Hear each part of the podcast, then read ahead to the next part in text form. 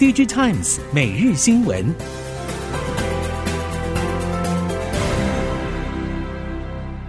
听众朋友您好，欢迎收听 DG Times 每日新闻，我是袁长杰，现在为您提供今天科技产业的新闻重点。首先带您看到，消费电子市场陷入阴霾，苹果供应链传出。今年 iPhone 十五零组件备货力道不如去年同期的九千万只以上，略估初步备货量只有大约八千三百万到八千五百万只水准，显示今年气氛确实悲观与消极不少。另外，以往苹果镜头英圈马达 VCM 大宗订单由日系 Ops、Mizumi 等拿下，台系业者抢下了不少日系大客户代工订单比重。不过，零组件业者透露，近期中国立讯持续打入了 iPhone 供应链，与 LG 分食 VCM 版图，中韩系各自有代工体系，台系业者较难从中取得商机。iPhone 新机将会在九月上旬登场，镜头升级为众所瞩目的焦点之一。市场传出，苹果今年扩大产品差异化。传言 iPhone 十五旗舰款与 iPhone 十六两种旗舰款的潜望镜头主要规格相似。值得一提的是，棱镜是苹果在 iPhone 上首次采用的零组件，是供应链可以持续关注的焦点。供应链方面，全球手机镜头一哥的大力光无疑是此高阶镜头的主要供应商，而光学二哥玉晶光为次要供应商。市场推估。潜望式镜头在今年到明年将贡献大立光百分之五到百分之十的营收。另外，M B 销售动能疲弱，苹果供应链传出六月发表的史上最大十五寸 MacBook Air 客户拉货不如预期，甚至希望供应链暂缓出货，推测可能因为市场销售不如预期。根据了解，供应链七月出货原本预估量减少达到五成。DigiTimes Research 预估，苹果 MacBook 今年出货将下滑到一千九百九十万台，比去年下滑大约百分之十五，幅度比整体市场衰退百分之十三略高。这也是在疫情冲至两千万台以上之后，MacBook 首度跌破了两千万台大关。台积电供应链磁吸效应不断扩增，国际设备大厂来台就近服务的大势将会持续。按照台积电最新规划来看，竹科两纳米厂正在兴建中，下世代的一点四奈米制程也会在台量产。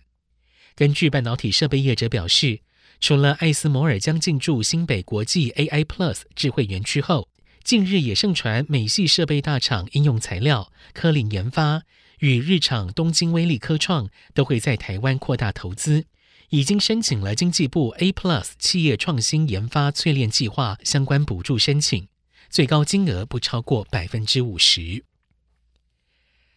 联发科法说会将会在二十八号正式举行。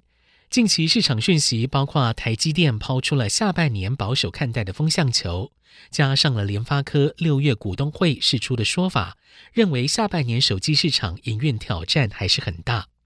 所以，外界普遍关注联发科库存去化的现况与后续进度。根据了解，联发科在通路端库存去化进度还算不错，但是 Wafer Bank 水位还是很高。后续是否会开出更多不同产品线来消化，值得持续关注。以现在总体经济状况以及各应用产品线来看，外界对于联发科后续库存去化的状况信心并不是太高。今年主流三 C 产品市况疲软，未来车与 AI 成为后续最重要的两大科技趋势。AI 导入未来车智慧座舱，更是一线晶片大厂如高通、恩智浦、NVIDIA、联发科积极布局的主要方向。对于这些上游厂商来说，在制造端的先进制程技术以及异质整合封装技术同等重要。而透过封测大厂日月光集团的系统级封装技术，可以进一步微缩车用运算模组，助攻一线车厂一级供应商业者加速智慧座舱系统开发。与此同时，中国本土也有更多智慧座舱系统单晶片业者跃跃欲试。生成式 AI 热潮席卷全球，也推升了 AI 伺服器的市场需求。台湾电路板协会 TPCA 表示，虽然目前伺服器 PCB 占台系 PCB 产值比重不高，但是在消费市场不振的当下，将会是今年台湾 PCB 产业的成长亮点。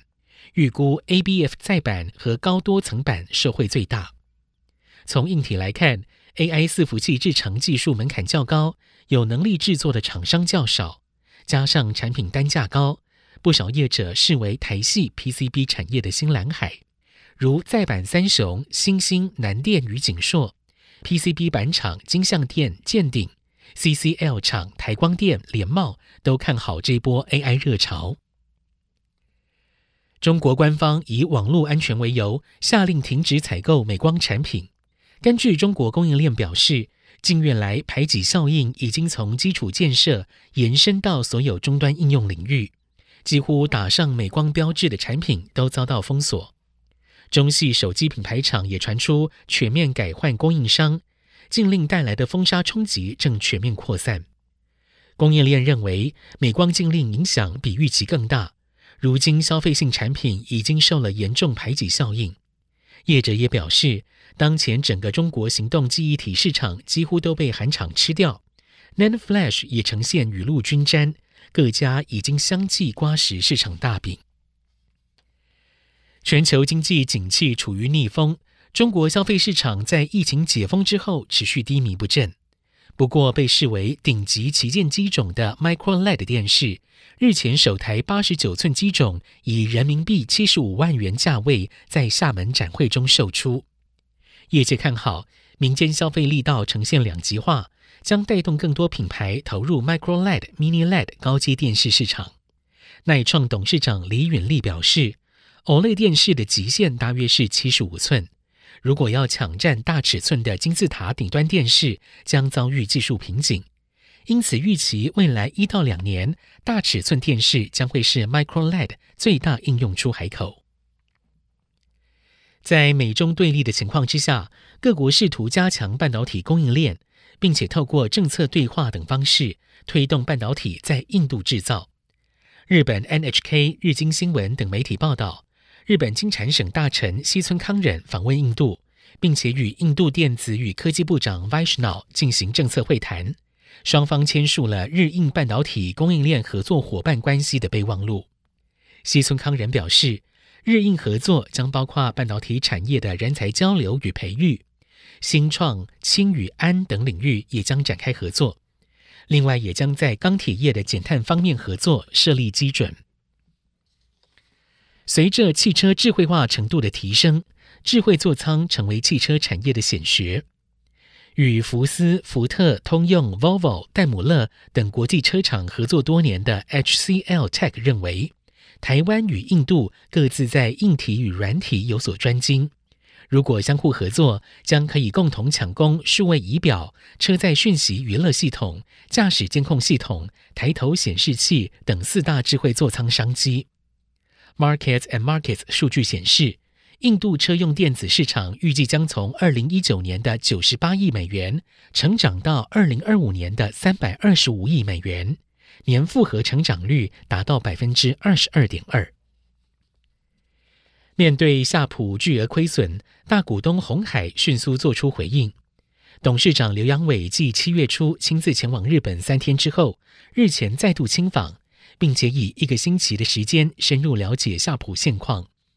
根据了解，除了进一步掌握夏普各部门状况，在与夏普管理经营层交流时，刘扬伟特别表示，鸿海不只会以大股东身份提供合作资源，也会透过鸿海本身协助夏普拓展业务面。此外，刘扬伟敦促夏普经营管理团队在三个月内提出改善方案。并且在十一月十一号夏普科技日时，让外界感受到夏普转型的决心。以上，DG Times 每日新闻由 DG Times 电子时报提供，原长节编辑播报。谢谢收听。